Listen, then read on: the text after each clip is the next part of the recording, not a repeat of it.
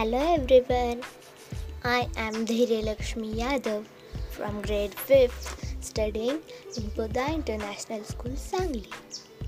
It's my privilege and honor to share the book review of my favorite book, The Story of My Life, written by one of the most famous author, Helen Keller. This book describes Helen Keller's early life, especially her experiences with Miss Annie Sullivan, who was her teacher and mentor too. This book has three main parts. Part 1 is Helen Keller's autobiographical account of her life from childhood.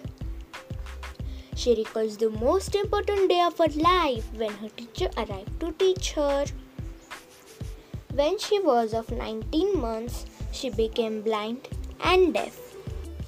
From the age of 7 years, she progressed from learning alphabets to learning words and then to learn texts by authors like William Shakespeare. But friends, do you know which language did she used to read and write?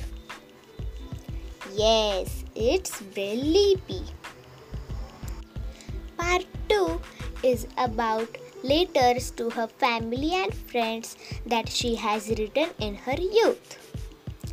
These documents show her development as a writer. Part 3 is a supplementary section which consists of Helen Keller's life and education.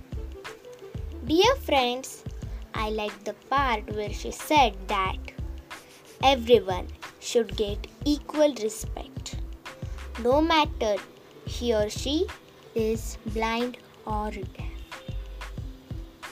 It's my humble request to all of you to read this book at least once because this book is not only unusual but inspiring, marvelous, full of wisdom and showing courage.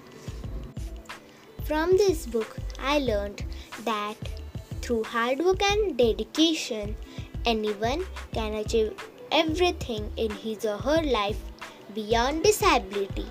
I repeat, through hard work and dedication, anyone can achieve everything in his or her life beyond disability. Thank you.